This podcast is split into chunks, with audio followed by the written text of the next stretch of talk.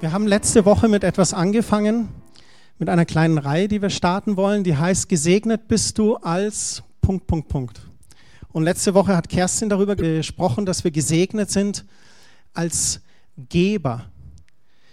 Wir haben in Apostelgeschichte gelesen, geben macht seliger als nehmen oder geben macht glücklicher als nehmen. Wir haben auch über das Prinzip von Saat und Ernte geredet. Wir haben auch gesagt, dass jeder für sich selbst entscheiden soll, wie viel er geben will. Also freiwillig. Gott liebt den, der fröhlich gibt. Und wir haben dann am Ende gesagt, dass wir uns zu gegenseitiger Liebe ermutigen wollen und auch einander anspornen, Gutes zu tun, weil es uns segnet, wenn wir selber geben von uns. Und das heutige Thema ist, gesegnet bist du, wenn du es anpackst. Und ich möchte mit euch gleich reingehen in Jakobus 1, Vers 22. Da heißt es allerdings, genügt es nicht, seine Botschaft nur anzuhören, ihr müsst auch danach handeln, alles andere ist Selbstbetrug. Jakobus spricht hier, der Jakobusbrief ist ungefähr 62, 63 nach Christi verfasst worden, kurz vor seinem Tod auch. Und er sagt hier, es genügt nicht, die Botschaft nur anzuhören. Du musst auch danach handeln. Was heißt es für uns? Ich glaube, man kann sich so viele Stunden, wie man möchte, dem Wort Gottes aussetzen, aber solange du nicht anfängst, danach zu handeln, wird es dir nicht zum Segen. Das ganz einfache Beispiel von Saat und Ernte vom letzten Sonntag, das zeigt es auch deutlich. Wenn der Bauer nichts sät, dann würde er nichts ernten. Oder politisch korrekt, wenn der Landwirt nichts sät, dann würde er nichts ernten. In Vers 23 heißt es weiter, wer Gottes Botschaft nur hört, sie aber nicht in die Tat umsetzt, dem geht es wie einem Mann, der in den Spiegel schaut. Er betrachtet sich, geht wieder weg und hat auch schon vergessen, wie er aussieht. Manchmal kennen wir das nur vor den eitlen Leuten. Gell? Ich denke manchmal, die vergessen auch, wie sie aussehen, weil sie so oft in den Spiegel schauen müssen. Aber es ist tatsächlich so, du schaust dich an und gehst weg und vergisst, wie du aussiehst. Und eigentlich kennen wir uns alle sehr, sehr gut. Wir wissen, wie wir aussehen. So ist es eigentlich absurd, wenn das wirklich so wäre. Aber Jakobus sagt hier so, dass wenn du Gottes Wort liest, aber nicht danach handelst, dann bist du so. Dann heißt es ganz anders, ist es dagegen bei dem, der nicht nur hört, sondern immer wieder danach handelt. Jakobus sagt hier, wenn du Gottes Wort hörst, dann muss da etwas geschehen. Da muss eine Reaktion geschehen auf das, was du hörst. Und dann heißt es weiter, er beschäftigt sich gründlich mit Gottes Gesetz, das vollkommen ist und frei macht. Und dann kommt hier, er kann glücklich sein, denn Gott wird alles segnen, was er tut. Wenn wir Gottes Wort hören und danach handeln, dann sind wir gesegnet. Jakobus sagt, da liegt ein Segen drauf. Wenn wir Gottes Wort nehmen und darauf reagieren, eine Handlung geschieht, dann sind wir gesegnet und wir sind glücklich in allem, was wir tun. Es gibt auch in der Schlachterübersetzung, wer aber hineinschaut in das vollkommene Gesetz der Freiheit und darin bleibt, dieser Mensch, also der kein vergesslicher Hörer, sondern ein wirklicher Täter ist, er wird glückselig sein in seinem Tun. Und deswegen dieser Titel, gesegnet bist du, wenn du es anpackst. Wenn du Gott beim Wort nimmst und nach seinem Wort handelst, dann bist du gesegnet. Aber es fordert diese Reaktion von uns. Es fordert, dass wir nicht nur da sitzen es über uns ergehen lassen und dann gut, okay, aber nicht danach handeln dann geschieht etwas, was manchmal so, dann werden wir so übergeistliche Kopfchristen, nenne ich die. Wir haben auf alles eine Antwort, aber wir setzen es selten um. Und wir sind so Kopfchristen. Es ist alles nur hier oben im Kopf. Wir haben es alles hier, aber es ist noch nicht ins Herz gerutscht. Aber wenn Gottes Wort in unser Herz rutscht, dann kommt eine Aktion, dann handeln wir. Und Jakobus sagt, dann sind wir gesegnet. Gottes Wort ist voller Verheißungen für unser Leben. Gottes Wort sagt, er ist unser Versorger. Gottes Wort sagt, er ist unser Heiland. Gottes Wort sagt, er ist unser Friede, unsere Freude, unsere Erlösung. Eine Truhe voller Geschenke, die er uns anbietet. Aber wir werden kein einziges dieser Geschenke auspacken und in Besitz nehmen können, wenn wir nicht anfangen, unseren Teil dazu beizutragen. Es ist wie Weihnachten unterm Weihnachtsbaum mit lauter Geschenken und du sitzt da, oh toll. Und packst keins aus. Geht gar nicht, Laura, gell? Könnte man sich nicht vorstellen. Und dann, erster Weihnachtsfeiertag, du packst immer noch keins aus. Zweiter Weihnachtsfeiertag, du packst immer noch keins aus. Und es geht immer noch so weiter. Was für ein fades Weihnachten. Und ich glaube, genauso ist es, wenn wir hier Gottes Wort haben und es nicht in die Tat umsetzen. Wir packen es nicht aus. Es geht auch darum, Gottes Wort zu vertrauen. Ist es wirklich so, wie Gott das sagt? Ist das wirklich die Wahrheit aus der Bibel? Hat Gott wirklich gesagt? Gott hat den Israeliten zum Beispiel ein gelobtes Land versprochen und sie zogen aus und wir wissen heute, dass es circa elf oder zwölf Tagesmärsche in ihr gelobtes Land gewesen wären. Doch wie lange dauert es tatsächlich? 40 Jahre. Weil sie nicht ihren Teil dazu beitrugen. Sie vertrauten nicht Gottes Wort, gingen immer wieder ihre eigenen Wege und wandten sich von Gott ab. Ich wünsche uns, dass wir bei den Themen, die momentan unser Leben herausfordern, keine 40 Jahre durch die Wüste ziehen müssen. Ich wünsche uns offene Augen und offene Ohren des Herzens für Gottes Wort und die Kraft und den Mut, darauf hin zu handeln. Und jetzt gibt es eine ganz geniale Stelle in Philippa 2 ab Vers 13. Ich liebe diese Stelle, weil wie oft in meinem Leben bin ich da gesessen habe gesagt, ich will nicht. Wie oft bin ich da gesessen, ich kann nicht. Ich habe keine Kraft mehr. Ich will nicht mehr. Sehr schön und gut, dass Gott es in seinem Wort sagt. Ich will nicht. Ich will nicht weiterkämpfen. Ich will nicht weiterstehen auf seinem Wort. Es ist so mühsam. Ich habe keine Kraft mehr. Ich kann nicht mehr beten. Ich bringe nicht mal mehr die Arme hoch zum Lobpreis. Und dann schreibt Paulus hier an die Philippa, und doch ist es Gott allein, der beides in euch bewirkt. Er schenkt euch den Willen und die Kraft, ihn auch so auszuführen, wie es ihm gefällt. Manchmal wollen wir nicht. Und was schreibt Paulus hier? Gott schenkt euch den Willen. Manchmal können wir nicht mehr. Und was schreibt Paulus hier? Gott schenkt uns die Kraft, seinen Willen auszuführen. So oft habe ich diese Stelle gebetet, wenn ich nicht mehr wollte oder nicht mehr konnte. Und ich habe gesagt, Herr Jesus, gib mir den Willen zu stehen. Gib mir den Willen, dran zu bleiben. Und Jesus, gib mir die Kraft, dran zu bleiben. Gib mir die Kraft, es weiter anzupacken. Selbst wenn wir nicht wollen oder nicht können oder keine Kraft mehr haben, Gott schenkt uns den Willen und die Kraft. In den tiefsten Tälern der Verzweiflung, in der dunkelsten Depression, Gott schenkt den Willen und die Kraft. Und bei Vers 14 musste ich an die Israeliten denken. Bei allem, was ihr tut, euch, hütet euch vor Nörgeleien und Zweifeln. Das Volk Israel, die waren Weltmeister im Nörgeln und im Zweifeln. Wie ist das bei uns? Vertrauen wir auf Gottes Wort oder sind wir nur am Nörgeln und Zweifeln? Was ganz schön ist, ist im Vers 15 schreibt Paulus, wenn wir das tun, seinen Willen und seine Kraft anzuzapfen, dann sagt er, dann wird euer Leben hell und makellos sein und ihr werdet als Gottes vorbildliche Kinder mitten in dieser verdorbenen und dunklen Welt leuchten wie Sterne in der Nacht. Irgendjemand, der wie ein Stern in der Nacht gern hell leuchten möchte, für sich selbst schon oder auch für andere. Hört auf zu nörgeln und zu zweifeln.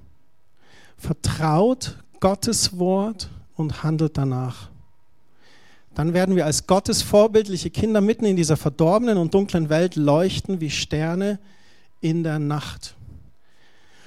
Und dieses Leuchten wie Sterne in der Nacht, das hat meiner Meinung nach gar nicht viel mit besonders großem Glauben zu tun oder geistlicher Reife oder irgendeiner Größe. Ich glaube, das ist eher so eine Einstellungssache. Ich habe das ganz massiv bei der Bundeswehr gesehen. Du hast eine Truppe von 70, 80 Soldaten und es gibt immer welche, die immer meckern und nörgeln. Und dann gibt es immer welche, die immer dem anderen unter den Arm greifen und sagen, komm, wir schaffen das. Und es ist eine Einstellungssache. Und ich habe festgestellt in meinem Leben, dass ich manche Dinge ändern kann, wenn ich meine Einstellung ganz reflektierend im Spiegel anschaue. Und überlege, was bringt mich weiter? Das Meckern und Nörgeln oder das Vertrauen? Was ist leichter? Offensichtlich das Meckern und Nörgeln. Aber was bringt langfristig die bessere Frucht? Das Vertrauen. Und irgendwann an einem Punkt im Leben hinzukommen, zu sagen, Meckern und Nörgeln bringt eh nichts. Beim Meckern und Nörgeln, da bleibe ich nur in meiner Selbstmitleidsparty in meinem Loch drin sitzen. Aber zu sagen, okay, ich will vertrauen. Ich will vertrauen auf Gottes Wort und dass sein Wort Wahrheit ist. Und selbst dann, wenn ich sage, ich will nicht oder ich kann nicht, dann Philippa 2,13 anzunehmen. Herr, schenk mir den Willen und schenk mir die Kraft. Damit unser Leben hell und makellos ist und wir leuchten wie Sterne in der Nacht. Also ich würde sagen, das klingt nach einem sehr gesegneten, glückseligen Leben. Falls ich jetzt jemand ein bisschen auf die Füße getreten bin, fühl dich ruhig persönlich angesprochen. Gott hat mir das aufs Herz gelegt. Der Stolze und Sture verschließe sein Herz und gehe raus, wie er reingekommen ist. Der Weise öffne sein Herz weit und lasse sich verändern durch den Geist Gottes. Ich habe aber noch einen Hammer für euch. Ein paar kurze Worte zu dem Faulen. In den Sprüchen, da sind ganz viele Verse, deutliche Aussagen über die Faulpelze des Lebens ich habe einfach mal so Interesse halber ein paar Aussagen für euch zusammengefasst. Sprüche 26. Der Faulpelz hat immer eine Ausrede. Ich kann nicht zur Arbeit gehen, sagt er. Auf der Straße könnte ja ein Löwe auf mich warten. Dabei sagt Gottes Wort, er brüllt nur wie ein Löwe. Sprüche 10, lass niemals einen Faulpelz für dich arbeiten, denn er wird dir schaden wie Zucker deinen Zähnen und Rauch deinen Augen. Uah. Sprüche 6, wie lange willst du noch im Bett bleiben, du Faulpelz? Wann stehst du endlich auf? Ah, so schön gemütlich im warmen Bett, gell? Sprüche 12, wer hart arbeitet, der hat Erfolg und kommt nach oben. Der Faule dagegen muss als Sklave dienen. Oha. Ein letzter noch in Sprüche 12. Der Faulpelz erlangt nicht, was er begehrt, der Fleißige dagegen schafft sich einen bleibenden Besitz. Was ist der Konsens? Faulpelze sind nicht gesegnet, gesegnet ist der Fleißige. Es gibt unzählige Stellen auch über den Fleißigen. Ihr könnt euch dann, wenn ihr das vertiefen wollt als Thema, könnt ihr nochmal genau die Stellen dann im Internet nachlesen. Bitte nicht falsch verstehen, es geht heute nicht um Aktivismus. Tun, tun, tun, machen, machen, machen. Das sei ferne. Bei allen Dingen ist es immer wichtig, im Gebet, im Dialog mit Gott zu sein. Es ist wichtig, sein Timing abzuwarten, seinen Zeitplan und nicht kopflos mit irgendeiner Sache voranzurennen. Als Gott zu uns über Quelltor zum Beispiel sprach, da sind wir weiter im Dialog geblieben. Wir haben uns gefragt selber, wie Quelltor aussehen könnte. Wie würde uns eine Gemeinde gefallen? Dann natürlich haben wir Gott gefragt, wie stellt sich Gott Quelltor vor? Dann haben wir Freunde gefragt, wie stellt ihr euch Gemeinde vor? Wir haben mit einem Gemeindecoach gesprochen, wir haben einen Businessplan erstellt, eine Gemeindekonzeption. Wir haben uns über die rechtlichen Dinge informiert und alle unsere Hausaufgaben gemacht. Aber dann mussten wir irgendwann an einem Tag handeln. Tun wir es oder tun wir es nicht? Und dann haben wir es einfach angepackt. Wenn Gott spricht, dann nichts wie los. Und wenn Gott durch sein Wort zu dir spricht, dann nimm ihn beim Wort und werde aktiv. Kein Aktivismus, aber ein ganz einfaches Gott beim Wort nehmen. Und jemanden beim Wort nehmen bedeutet, auf sein Wort hin zu handeln. Die letzten zwei, drei Wochen war ich auf zwei Beerdigungen. Eine Beerdigung erst letzte Woche. Eine Dame aus Verkirchen hat mich angerufen. Sie hat den Kontakt bekommen über das äh, Blumengeschäft und es stellte sich raus, dass ihr Mann, der verstorben war, war eigentlich der Nachbar, der schräg gegenüber wohnte. Was mich getroffen hat bei beiden Beerdigungen, ist dieser, dieses Schlüsselerlebnis dieses brutalen Perspektivenwechsels. dass man gerade noch arbeitet, man freut sich gerade auf die Rente und innerhalb von eine, eine Diagnose und innerhalb von drei Monaten ist ein Leben beendet und die Perspektive ist total anders. Alle Pläne für die Rente anders weg. Und der Hammer ist, wenn, wenn solche Sachen kommen, dann wird Wichtiges auf einmal sehr unwichtig. Und interessanterweise das Unwichtige wird sehr, sehr wichtig. Warum ist das, dass das manchmal solche Krisen braucht, dass wir was tun? Warum hören wir mit dem Rauchen erst auf, wenn wir einen Herzinfarkt haben? Warum fangen wir mit dem Sport erst an nach der Meniskusoperation? Warum fangen wir eine Suchttherapie erst dann an, wenn wir mit drei Promille jemanden totgefahren haben, wie letzte Woche hier im Münchner Umland geschehen ist? Weil wir manchmal denken, es passt so, wie es ist. Es ist in Ordnung. Wir denken immer, ja, so geht's ja. Und ich nehme mich da selber mit in, ins Boot. Ich sitze da mit dabei. Aber wisst ihr was? Manchmal, wenn wir innehalten und aufmerksam sind und einfach hören auf das, was Gott sagt, durch sein Wort oder durch andere Personen oder durch deine Ehefrau, deinen Ehemann, schon aufgefallen, liebe Eheleute? Gott spricht durch deinen Ehepartner. Wir lassen es kurz reinsinken. Ihr wisst ja unsere Kontaktdaten, ihr könnt dann Termine bei Zwingers oder Staudingers machen. Gott möchte zu uns sprechen. Aber die Frage ist, hören wir? Haben wir, haben wir uns da, sind unsere Ohren da offen?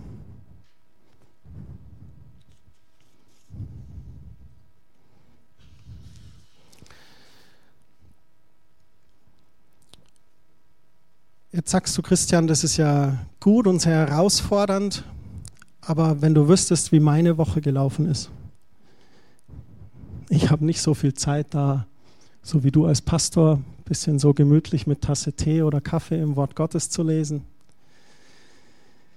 Christian, du steckst nicht in meinen Schuhen. Du kennst nicht mein Leben. Aber, aber, aber. Das stimmt. Aber du steckst auch nicht in meinen Schuhen. Und der Punkt ist der, wir sitzen alle im selben Boot. Wir alle sind konfrontiert mit der Wahrheit des Wortes Gottes oder konfrontiert damit, dass Gott etwas zu uns sagt. Und uns allen geht es genauso gleich. Handeln wir oder nicht? Packen wir es an oder nicht? Kennt ihr die zwei größten Feinde eines gesegneten, glückseligen Lebens im Hier und Jetzt? Zwei kurze Worte. Wenn, dann. Wenn ich einen Job habe und Geld verdiene, dann. Wenn ich verheiratet bin, dann. Ich habe kürzlich mit einem Jugendlichen geredet und wir haben über Versuchung, Sexualität, Sex vor der Ehe und so weiter, all diese Themen geredet. Und dann äh, sagt der Jugendliche zu mir, oh, bin ich froh, wenn ich verheiratet bin, dann ist das vorbei mit dieser Versuchung. Dann habe ich kurzes Licht angemacht, bildlich gesprochen. Ich habe gesagt, du wirst immer mit Versuchung konfrontiert sein im sexuellen Leben. Du kannst nicht sagen, ah, wenn ich verheiratet bin, dann. Ich bin glücklich verheiratet und denselben Versuchungen ausgesetzt wie ein Nicht-Verheirateter. Wir schieben Dinge manchmal auf die lange Bank. Wenn die Kinder aus dem Haus sind, dann. Ja, eben nicht, weil dann kommen die Enkelkinder und dann. Wenn du dachtest, Kinder sind teuer, warte mal, bis Enkelkinder dazukommen.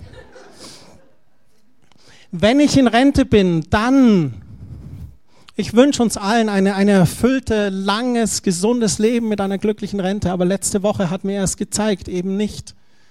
Dann.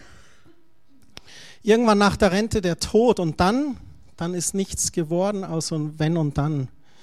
Also dieses Denken sagt eigentlich, dass der Segen oder die Glückseligkeit im Morgen liegt. Und dass das Morgen dann ist, wenn wir irgendwas Bestimmtes getan oder erreicht haben.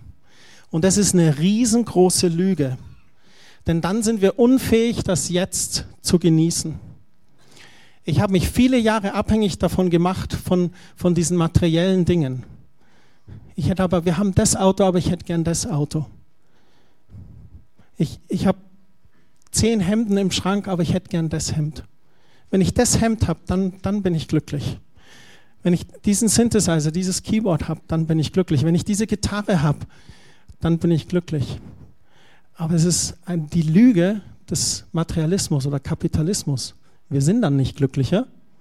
Für den Moment zwar, aber dann kommt ja das nächste Auto raus, die nächste Hemdenserie von Olymp,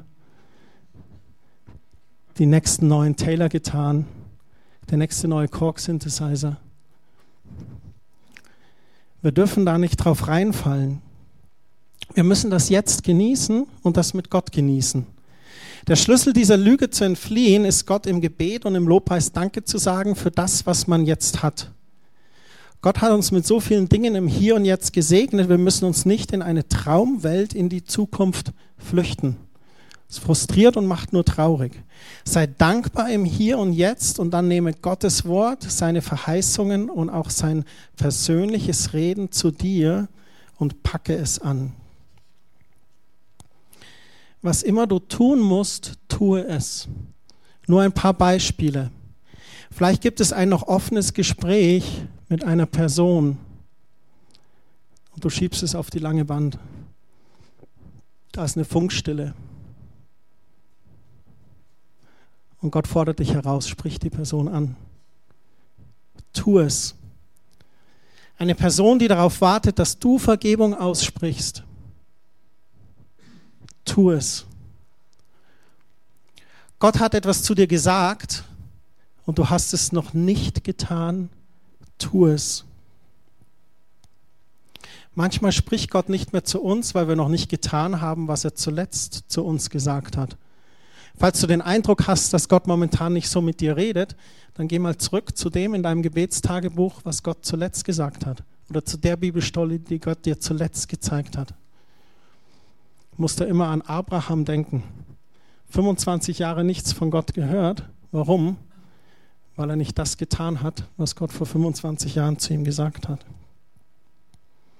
Vielleicht gibt es eine Aufgabe, der du gerne folgen möchtest. Tu es. Vielleicht hast du Frust im Job, der sich nur durch einen Wechsel ändern kann. Tu es.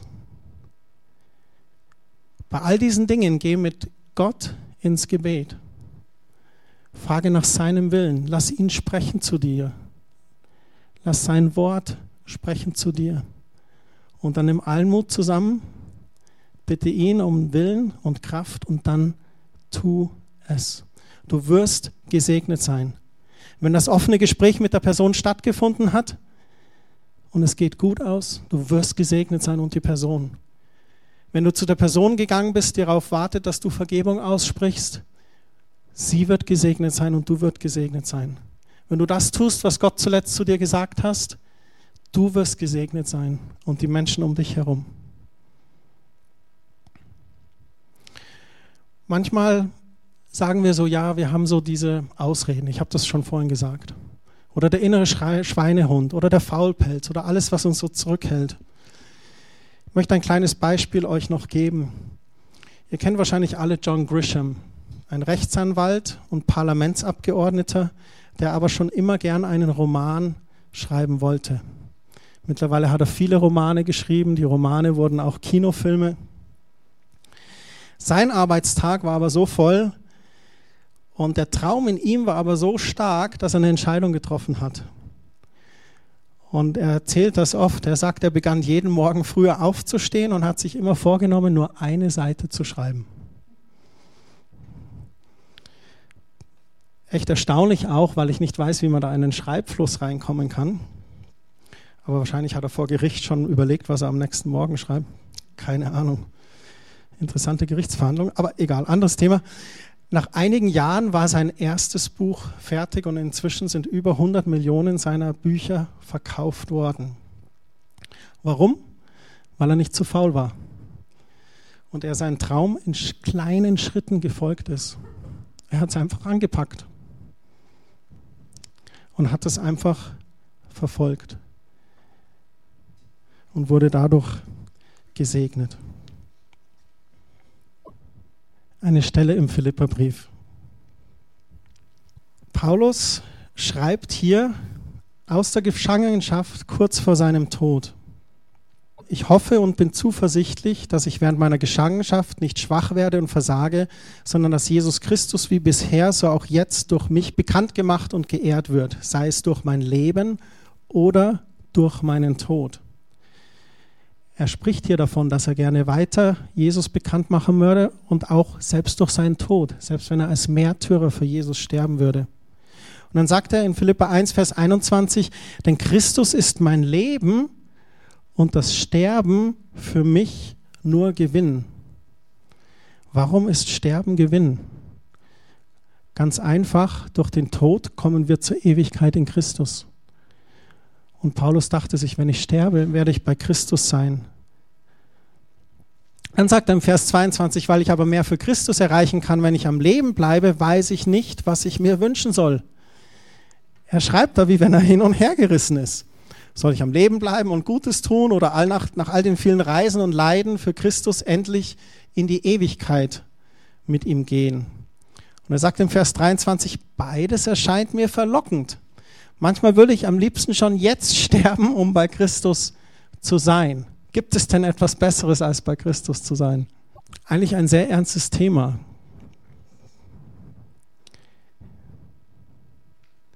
Ich hatte das schon mal gebetet, Jesus, nimm mich zu dir. Dank sei Gott, er hat das Gebet nicht gleich erhört. Denn es ist besser, hier zu sein und noch etwas zu tun. Amen. Aber Gott kennt uns in unserer Schwäche und in unserer Verzweiflung. Und dann sagt er aber hier im Vers 24, andererseits habe ich bei euch noch eine wichtige Aufgabe zu erfüllen.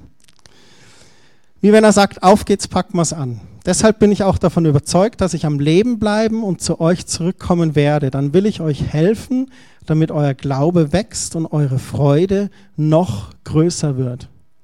Was war Paulus sein Ziel? Der Glaube und eure Freude sollen wachsen.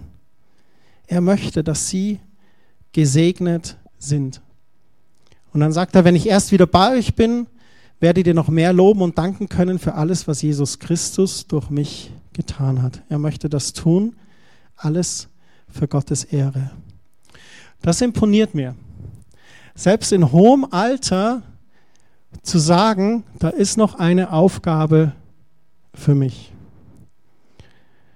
Und das richtet sich jetzt, die nächsten Zeilen richten sich an alle, die über 18 sind. Junggebliebene.